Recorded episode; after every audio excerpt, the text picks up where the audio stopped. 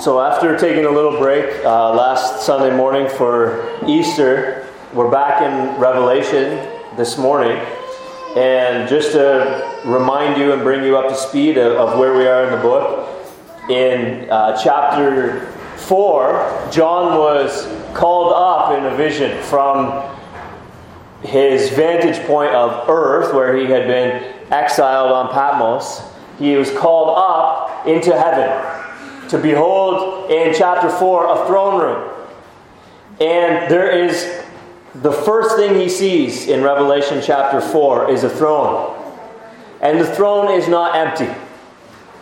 There is an occupied throne in heaven. Someone is at the helm of history. This is the big idea of Revelation chapter 4. And yet, he who sits on the throne has decreed that his redemptive intervention and his judgment in the world will be mediated. So he is sovereign over all things, and yet what he has written in the scroll must be opened and unfolded on earth, as it were, by a mediator. Someone needs to open the scroll. Who is worthy to open the scroll and unfold in time and space to bring to pass what God has decreed? Well, as Revelation chapter 5 and verse 12 says, Worthy is the Lamb. God is going to bring to pass everything that He has decreed and everything that He has purposed by means of His servant the appointed one, Christ Jesus. So we approach chapter 6 now with the paradigm that the Lamb is about to open the scroll. And as he opens it, the things written in it come to pass. Opening the scroll, as we saw a couple of weeks ago, not only reveals the decrees of God, but actually accomplishes the decrees of God which is why it was so urgent and so necessary that someone be found worthy to open the scroll. Otherwise, as we saw a couple of weeks ago, there would just be misery on earth with no intervention from heaven. This is why John wept when at first no one was found worthy. But then Jesus steps up, takes on the task, and he is the one who is going to unfold in time and space what God has decreed, what God has written in the scroll. So, this is what's going on in Revelation by way of review. Now, as to the mechanics of opening the scroll and revealing its contents, Robert Mounce, a commentator, says it should be noted that the scroll is not actually opened until all the seven seals are removed. So, in a sense, the content of the scroll begins with chapter 8 well, I believe that this is inaccurate. Because the things that John is able to see and hear in chapters 6 and 7 are directly connected to the opening of each subsequent seal. So, though it is true, naturally speaking, if I had a scroll rolled up in front of you with seven seals on it, though it is true, naturally speaking, that a scroll with seven seals would not be able to be opened until all seven were removed. Remember, we're dealing here in Revelation with apocalyptic imagery, in which things are not always strictly literal, nor do they always follow the natural order of things. I and, and many other interpreters, I'm not just taking on the whole world here, I and many other interpreters believe that John is able to perceive gradually as each of the subsequent seals is opened. John is able to perceive gradually more and more what is written in that scroll. As the first seal is opened, he sees a little bit of what's in the scroll. As the second seal is opened, he sees a little bit more of what is written in the scroll. So we might think of it by way of analogy like a Christmas gift in wrapping paper if you tear away a little bit, you get a little peek. If you tear away a little bit more, you get a little bit more of a peek. And finally, you open up the whole thing and you see everything. That is, I think, more the way that we ought to take this.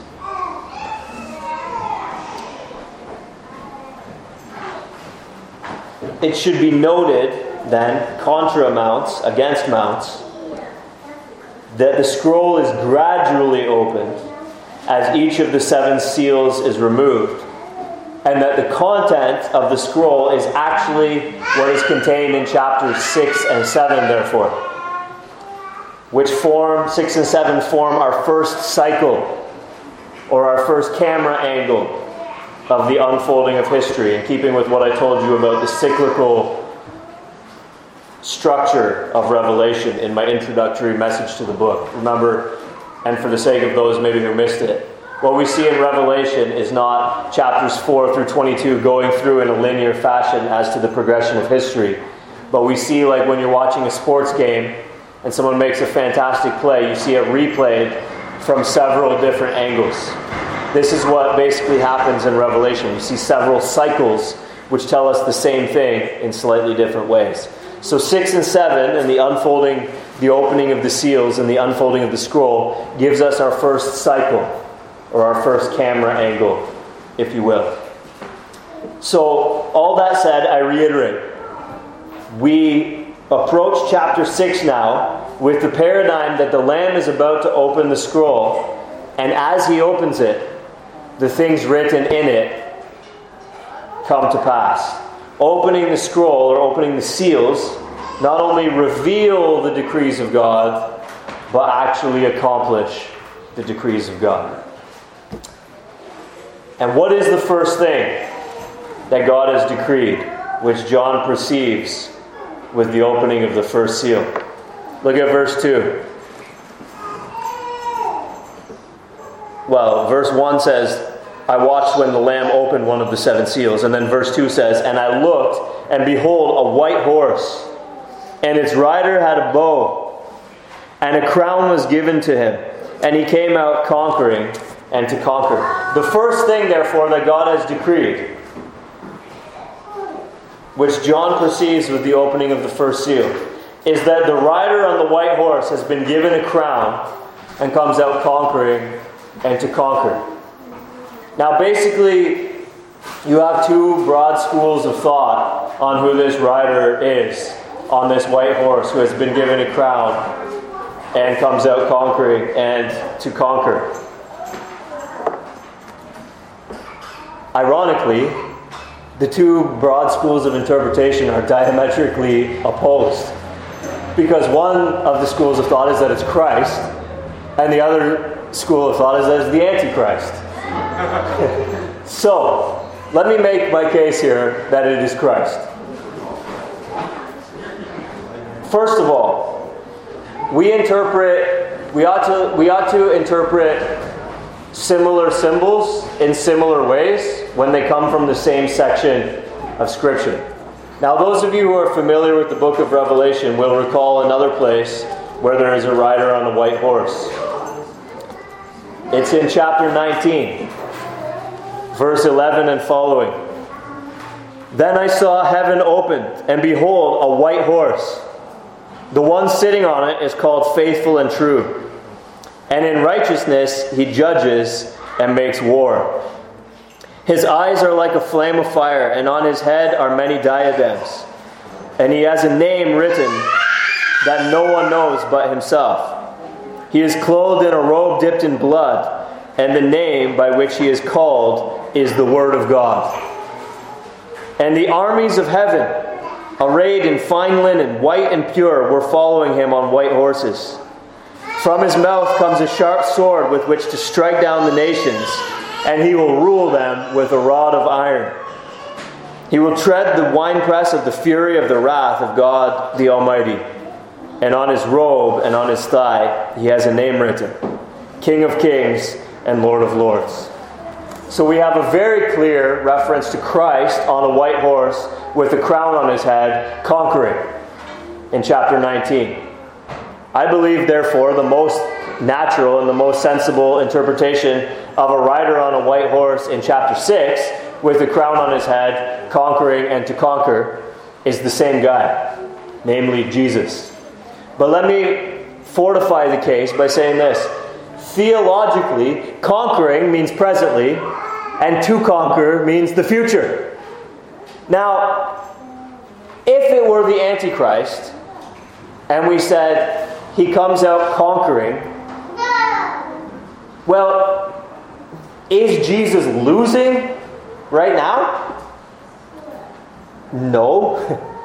Could we say maybe there's a sense in which the Antichrist is conquering now?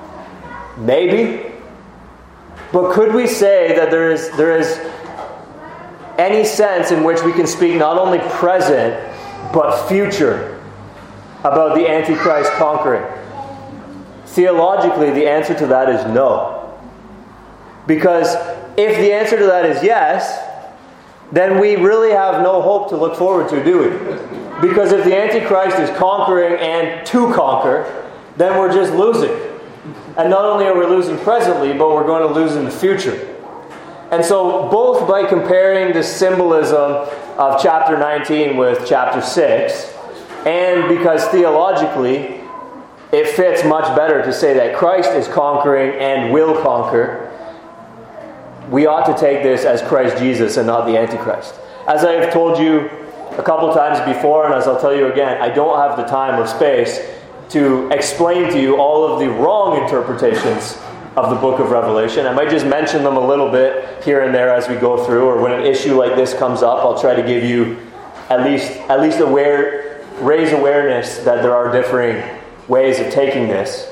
But having said what I just said, I'm just going to proceed with the assumption here that what we're talking about is Christ Jesus. And let me explain as I go on, and I hope you'll see the way that this chapter comes together when we take the white the rider on the white horse as Christ Jesus.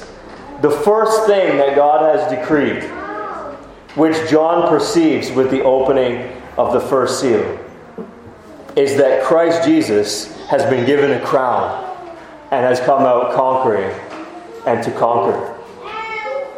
Jesus, as we, we read in Revelation 19, is that one who is the King of kings and the Lord of lords. He is the one who will rule the nations with a rod of iron, which is a reference back to Psalm 2, which we sang. The kings of the earth set themselves, and the rulers of the earth gather themselves together against the Lord and against his anointed. There is a battle here which is happening around us which will come to a head at the end of all things. And who will conquer? Christ Jesus. The preeminent first thing that God has decreed is that I have set my son in Zion. And he will rule. And he will reign. What was the first thing that John saw in chapter 4 when he was called up into heaven? A throne. What is the first thing that John sees when the seals are opened? A king. God's sovereignty, God's rule, God's reign is repeatedly emphasized in the book of Revelation. God, who sits in the heavens, just laughs when the kings of the earth and the rulers get together and say, Look, we're going to overthrow this guy. God just laughs and he says, I've, I have set my king on my holy hill. And y'all are not going to defeat him, you're not going to overthrow him. He will rule and reign. In fact, he will smash you to pieces with a rod of iron. That's God's response. Jesus is given a crown and comes out conquering and to conquer. That's the first thing that John is able to perceive when God's decrees are gradually opened up. It's fundamental it's first and foremost with respect to God's decrees. Now, this does not mean that the world gradually gets better. Look at verses 3 to 11. And, and I, I, I struggled with how much to bite off this week because there are seven seals, but if we go all the way to seven seals, we're already into chapter 8, which would mean I'd have to take on like oh, more than two chapters. So we're, we're, but then I was like, well, how can we just take four seals or five seals? Look, there's probably going to be some overlap as we work. We'll allude a little bit maybe to next week, and next week we'll probably allude back to what we're dealing with this week. But look at verses 3 to 11. Just look at what happens after we realize that God has decreed that Christ Jesus will rule and reign. And as, as Jesus comes out of God's decrees, rides out of the scroll, as it were, onto the scene of human history with a crown on a white horse, conquering and to conquer, what do we read next? When he opened the second seal, verse 3 Out came another horse, bright red. Its rider was permitted to take peace from the earth so that people should slay one another. Well, maybe the third seal gets better. Verse 5 Behold, a black horse, and its rider had a pair of scales in his hand. Ah, scales, what? what? Justice. So the third rider is going to bring justice to the earth. Well, what does he use the scales for? I heard what seemed to be a voice in the midst of the four living creatures saying, A quart of wheat for a denarius and three quarts of barley for a denarius, and do not harm the oil and wine. Oh no. He's not bring, he doesn't have the scales of justice. He has the scales to weigh out bread so that we can know how much we got to pay for our bread. Now remember that a denarius was a day's wages back in this time, right? Or roughly equivalent to a day's wages for a laborer. So you think groceries are expensive in Barbados? All right, listen here. A quart of wheat is basically one man's food for a day. Which means it costs you your whole wages just to buy food for yourself. Now, what happens if you got a wife and kids? What happens if you got a phone bill and Digicel or Flow is saying, hey, time to pay up? What happens if you got to pay rent? What happens if you got to put gas in the car? This is a serious problem. This here represents famine, or some, some scholars take it economic inflation. I mean, either way, it functionally it translates to purchasing power, poverty, famine, where you're spending literally everything you earn just to get enough food for yourself. And obviously, if you share that with your wife and your kids, you're not getting enough food for yourself. Neither are they getting enough food for themselves. So, the second seal brings out a, a, a, rider on a horse that takes peace from the earth. The third seal brings out a rider who brings poverty and famine to the earth. When he opened the fourth seal, verse 7, verse 8, I looked and behold a pale horse. Its rider was named Death, and Hades followed him.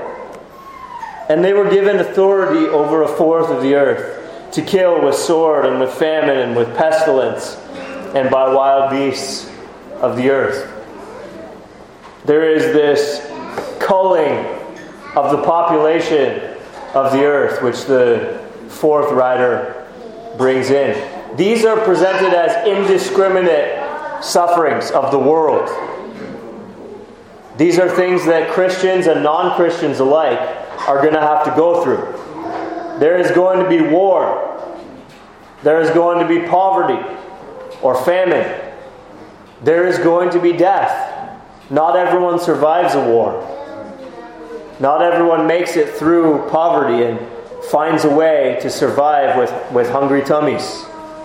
Some people succumb in times like this, when times get tight. These are indiscriminate sufferings that the whole world is going to have to go through. And then when he opened the fifth seal, verse 9, I saw under the altar the souls of those who had been slain for the word of God and for the witness they had borne. These are not indiscriminate sufferings now. These are the sufferings of God's people because they hold fast to the gospel. This is the suffering of persecution. Poverty and famine is not something that's unique to Christians, nor is it unique to unbelievers. Neither is war or attacks by wild beasts or whatnot. But persecution is something that is the unique lot of those who are in Christ Jesus, who hold fast to the testimony of the gospel. What we see as the seals continue to be opened is that just because Christ Jesus has been given a crown and rides out of the scroll onto the pages of human history, conquering and to conquer, it does not therefore follow that the world gradually gets better. It does not therefore follow that we find that everything gets smoother and that there's less war and that there's less poverty, that there's less famine. Does not follow that we find a way to preserve life and that there is less death. These things roll on even though Christ has come out conquering and to conquer, these things roll on as they have been rolling on ever since Adam's fall into sin in the beginning. God's plan involves the concurrent growth of both the wheat and the weeds. Let me turn you back to Matthew chapter 13 to show you where I'm drawing that language, that analogy from. Jesus put another parable before them, saying, The kingdom of heaven may be compared to a man who sowed good seed in his field. But while his men were sleeping, his enemy came and sowed weeds among the wheat and went away. So when the plants came up and bore grain, then the weeds appeared also. And the servants of the master of the house came and said to him, Master, did you not sow good seed in your field? How then does it have weeds?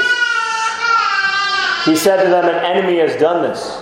So the servants said to him, Then do you want us to go and gather them? But he said, No, lest in gathering the weeds you root up the wheat along with them. Let both grow together until the harvest. And at harvest time, I will tell the reapers, Gather the weeds first and bind them in bundles to be burned, but gather the wheat into my barn. Verse 36 of Matthew 13 Then Jesus left the crowds and went into the house. And his disciples came to him, saying, Explain to us the parable of the weeds of the field. He answered, The one who sows the good seed is the Son of Man.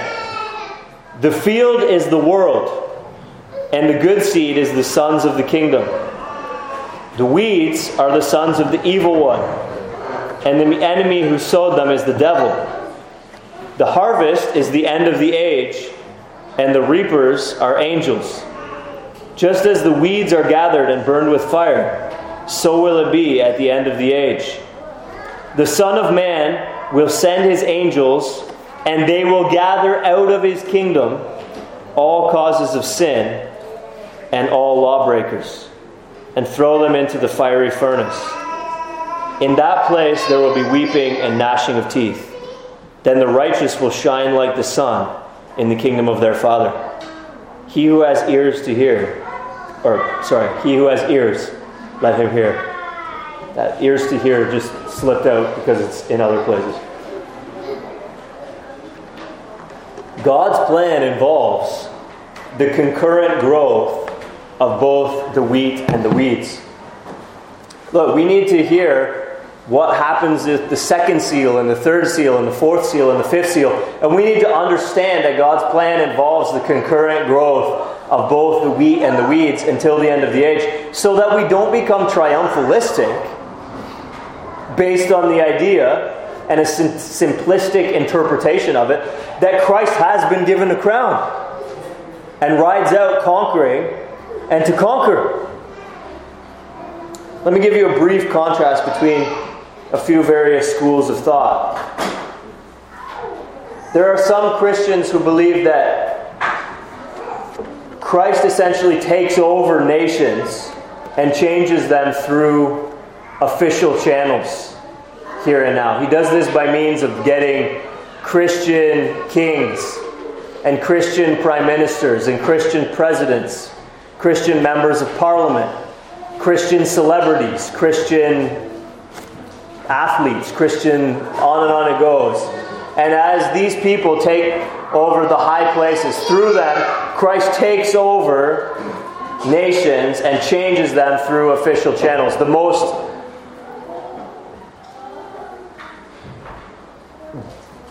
direct and, and obvious and uh, n- not to say not to say this in a pejorative way, but the most extreme way that this school of thought manifests itself is in nations making laws which enforce the worship of Christ. All right?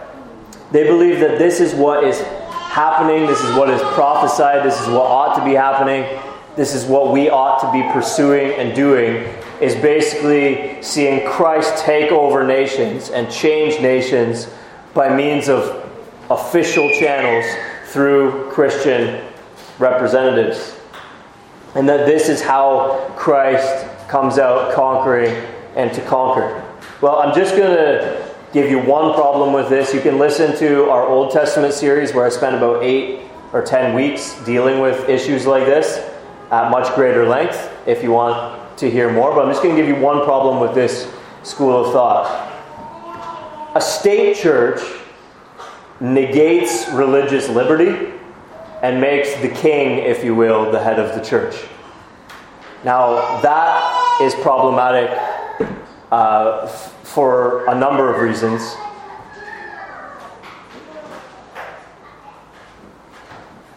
We just came through a, a period of time where there was a lot of discussion about the relationship between church and state. In case anyone is not picking up what I'm throwing down, I'm talking about COVID. All right? There was obviously a lot of discussion back and forth about how ought the church to relate to the state. Our position at this church is that the state has jurisdiction over the church as an organization within its boundaries, the same way that um, the state governs over uh, other religious organizations, other non religious organizations, all of the businesses that happen within its jurisdiction. Things like noise bylaws, uh, parking issues, health mandates, public health mandates. With respect to things like this, the church, or pardon me, the state has legitimate jurisdiction. Whether they use that legitimately or not is a separate question, but there is legitimate jurisdiction over these things.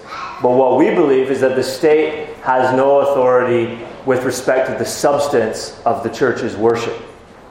We believe that God has put the church under the direct rule of uh, Christ Jesus, who is the head of the church. No one on earth can say that they're the head of the church.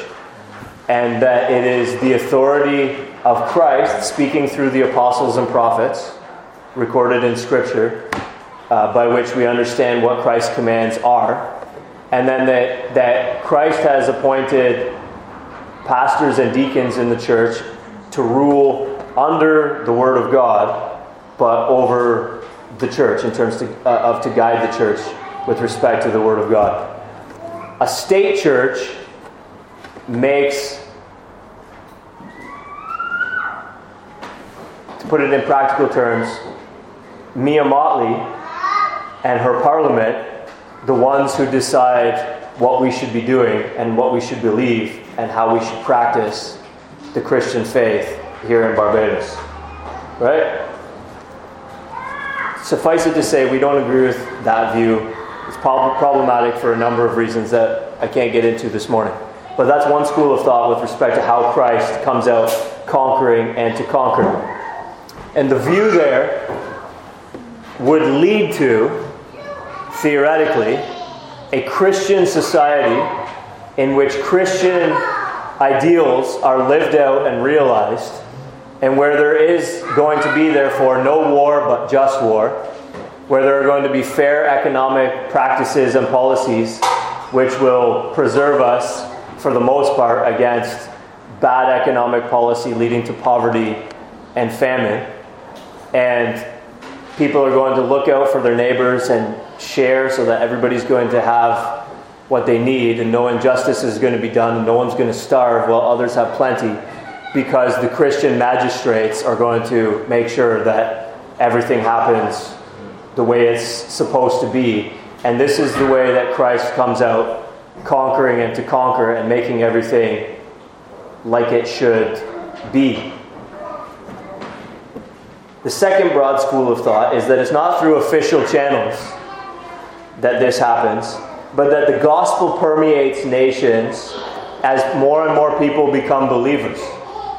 And as more and more people become believers, you don't have to legislate these things, they just happen organically because now people love Jesus.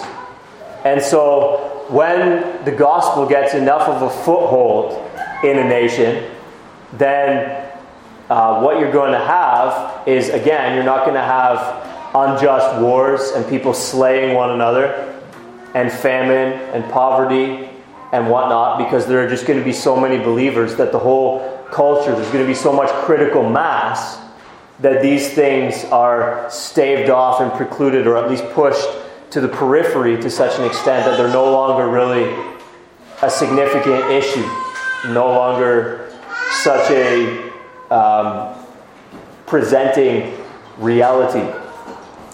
I would say sometimes in pockets, to some extent, we've seen that in church history. But if you think about, for example, like the Puritan era, which is probably the, the clearest possible example we could have of the gospel just really, really getting a hold of people so profoundly that um, all of society really begins taking seriously the claims of Christ and thinking about how do we do this at an organic level. That, that probably is maybe like the high watermark of what we might call um, uh, an organically Christian society in terms of like the number of people converted. But here's a couple of issues religious people were actually putting each other in prison. like it was illegal to be a Baptist uh, at, the, at the height of that period in the 17th century. John Bunyan wrote Pilgrim's Progress from jail. Crimin- criminal that he was. what, a, what a miscreant, man, to be a Baptist. And so that obviously didn't stop people from fighting and having wars with one another. And obviously, as we know, emerging out of uh, that society was colonialism and the whole African slave trade. So it hardly it hardly got rid of people slaying each other and people mistreating one another. It hardly got rid of poverty and famine and so on and so forth. And we see counter examples. That's maybe like the best example where there was a lot of good things that did happen and did come out of that society. And there was a lot of good foundational things that were built into the West coming out of that, as well as bad. But there are counter examples of strong churches which don't lead to societal change. Namely, right now, the church in China, from all accounts, is thriving. And there are underground Christians who are not allowed to worship publicly and openly, but guys that are going over there and meeting with these people are testifying that these are really serious Christians. They're, they're as bold as lions. They're trying to live holy lives. They spend literally hours in prayer. A guy went over and, and preached to them for an hour, and they were like, "That's it. Keep going." They're like, "We need." They're like, they, they. One of them sent a message back and said, "Stop sending us guys that can only preach for an hour or two. We need guys that can go all day." Because they're like, basically, we're risking our lives to be here, and many of us are traveling for hundreds of miles. And look, we're not we're not here for like an hour or two. We're serious about being here, and we're serious about learning about the Word of God. Like the gospel is getting a hold of people, and it really is spreading like wildfire. And yet, we're not seeing that it's having this organic transformational approach. All right. The third broad school of thought, which is the school of thought that I believe is correct, which I'm, I'm coming back to Revelation. I'm just trying to show you and give you a lay of the land. The third school of thought that I think is basically correct is this that Christ's kingdom grows concurrently with the persistence of all other kingdoms, including their ongoing evil deeds. Till the end. The wheat and the weeds grow up together. There are always going to be unbelieving magistrates kings, presidents, prime ministers, members of parliament, judges. There's always going to be corrupt law systems. There's always going to be unjust wars. There's always going to be bad economic policy. There's always going to be unbelievers at the organic level who don't receive the gospel, who don't imbibe it, who hate it, and who persecute Christians. What we are going to see, therefore, is not radical transformation across the whole earth before Christ returns. We may see in pockets, yes, I admit, in pockets, in places, we might see radical transformation. We might see neighborhoods where the gospel really gets a hold and there's wonderful, powerful stories of transformation coming up. Out of there, we might see whole societies to some extent transformed as, as much as coming out of the Puritan area, er, or not area, the Puritan era, as much as Christendom wasn't perfect, and I just, I just gave you a couple of glaring blemishes of Western civilization coming out of the Puritan era, it is better than the paganism that reigned a thousand years prior. There were hospitals built, schools built, there was like English uh, common law, which serves as the basis of our, the judicial systems of basically the whole West, is actually way more just than so many judicial systems throughout history. There are a lot of good things that, that the teachings of Christ and the gospel did for the West, which we're now moving away from, by the way. But what I'm saying is we might see pockets of this transformation, but we might not. There are places where you, you hear that saying, the, the blood of the martyrs is the seed of the church. And to some extent, and in some places, that's true. But there are also places in the world where Christianity has been nearly stamped out in that place, in that pocket. No one can stamp out the church because Christ said, I will build my church and the gates of hell will not prevail. But there are places today which are now considered unreached because statistically there's less than 2% of an evangelical Christian population, which were once epicenters of Christianity. Think about that.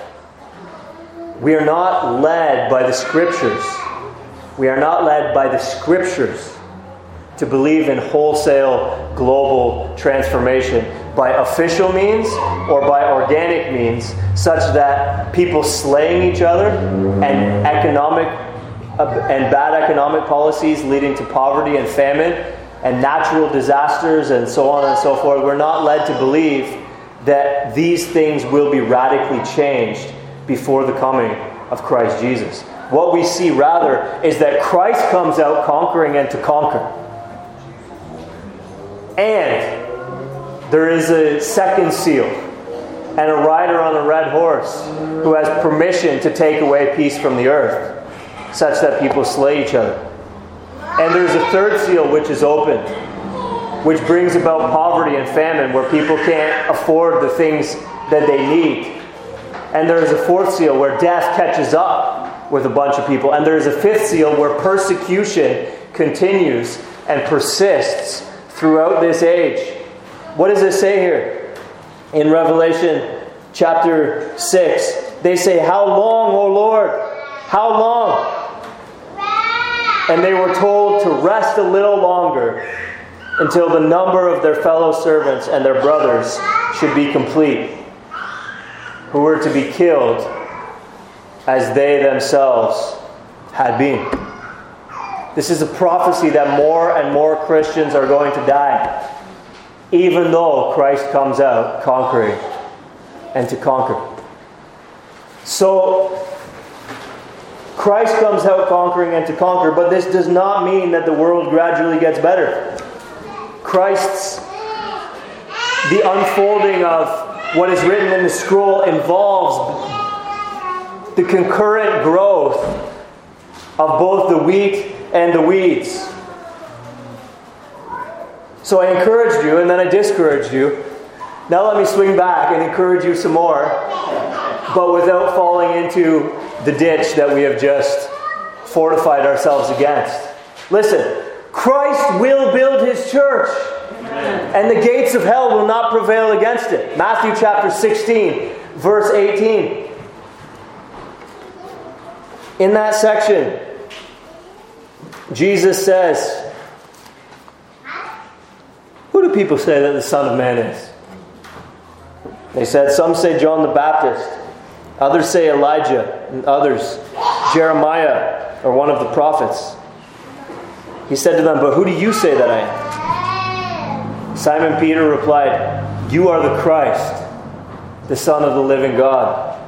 And Jesus answered him, Blessed are you, Simon Barjona, for flesh and blood has not revealed this to you, but my Father who is in heaven. And I tell you, you are Peter, and on this rock I will build my church, and the gates of hell shall not prevail against it. Now, this doesn't mean that Jesus is going to build his church on Peter alone, or, or that he gives Peter a rank above the other apostles, as is taught in the Roman Catholic Church, for example. Rather, P- Peter here in Matthew 16 is paradigmatic of the foundation of the church, which is the teaching of the apostles and prophets. In Ephesians chapter 2 and verse 20, we read that the household of God is built on the foundation of the apostles and prophets. And that teaching comes to us in Holy Scripture. Here is Peter confessing that you are the Christ, the Son of the living God. And Jesus says, That's right. And as you go out and teach that and proclaim that, together with the other apostles, and as people believe that and share that around the world, on that confession, on that teaching, I will build my church, and the gates of hell will not prevail against it. We are, we ought to recognize then that the way that Christ builds his church is not through official state coerced religion what it looks like is not necessarily the, the gospel getting a hold of a society in such a way that it, that it radically transforms it. What kingdom growth looks like is people confessing that Christ Jesus is the Christ, the Son of the living God, believing that, coming to faith in that. In other words, making disciples of all nations, right? and then teaching them, baptizing them, and teaching them to observe all that Christ has commanded. This is what it looks like for Christ to build his church. He does that then through us, through our proclamation, through this same confession that Peter said You are the Christ the Son of the living God. Jesus says, Yes, on this rock I will build my church, and the gates of hell will not prevail. The means by which Christ conquers and will conquer is people becoming disciples and being taught to observe all that He has commanded. As we go out then and, and do this great commission, to make disciples of all nations, baptizing them and to, uh, teaching them to observe all that Christ has commanded. Will there be wars? According to Revelation 6, yes. That's the second seal. Will there be famine? Yes. That's the third seal, poverty. Will there be death? Yes, that's the fourth seal. Will there be persecution? Yes. As we go out and make disciples of all nations, baptizing them and teaching them to observe all that Christ has commanded. We shouldn't think that we're doing something wrong just because people are slaying one another still. We shouldn't think that we're failing or, or that something is not right just because there's still poverty, because there's still famine. We shouldn't be thinking that Christ is not building his church just because people around us are still dying. Poverty's catching up with them. Or they're slain. Or wild beasts get at them, as the, as the fourth seal says. We shouldn't think that we're doing something wrong if we're persecuted. If we go out and we're trying to make disciples and teach them to observe all that Christ has commanded, and people hate us and per- persecute us, we shouldn't think, well, I thought Christ was conquering and will conquer. But it seems like he's not. No, what I'm saying to you, and what Revelation 6 teaches us, is that Christ coming out conquering and to conquer does not preclude people slaying each other, poverty, famine, death, nor persecution. Those things will happen even as Christ builds his church. Will there be wars? Yes. Will there be famine? Yes. Will there be death? Yes. Will there be persecution? Yes. But will Christ build his church? Yes. He will. Has he come out of the scroll of God's decree, riding into human history, conquering and to conquer? Yes. The first seal tells us that even though there will be wars and death and famine and persecution and so forth, in the midst of it all, Christ's kingdom advances and gains ground. This is the message that Revelation 6 1 to 11 lays forth in front of us. In our evening service, we're studying the Old Testament chronologically, which means in the order that the events and the teachings occurred. And right now we're in the section about the conquest of the Promised Land. In their case, the Israelites conquered and advanced by means of the sword. Christ's conquest now, here, here and now, differs in that his kingdom comes, in the words of the hymn that we're about to sing, not with swords loud clashing, nor roll of stirring drums. But it is a war, and it is a conquest that we're engaged in. Make no mistake. Psalm 2, which we sang earlier in the service, tells us the kings of the earth set themselves, and the rulers take counsel together against the Lord and against his anointed. In the end, the anointed son strikes a devastating and violent blow to his opponents, which Revelation goes on to deal with, and which we will deal with also as it comes up in the text. But in the meantime, until the end, Christ publishes terms of surrender towards his enemies, and he bids them come through our proclamation of the gospel to change sides, to march under his banner, and to take refuge in him until Christ returns, until the end of all things, this is how Christ conquers by subjecting his enemies to him through their voluntary surrender at the proclamation of peace through the gospel. We're not to take Revelation 6 2 as teaching that Christ conquers here and now in history by some type of military crusade, as Christians wrongly practiced in the past, and some misguidedly think along similar lines today. But we're not, therefore, to think that Christ isn't presently conquered, in addition to having been appointed one day in the future to conquer. Christ comes out conquering and to conquer. Let us, therefore, march with him, conquering and to conquer. Tell your friends, tell your family, tell your coworkers amidst all the war and famine and persecution and death, Jesus rides out conquering and to conquer. It's not too late to subject yourself to Him, to join His side, and thereby to have hope eternal, even though you may meet with some of the sufferings connected with the other seals in the here and now. Lead on, O King eternal. We follow not with fears.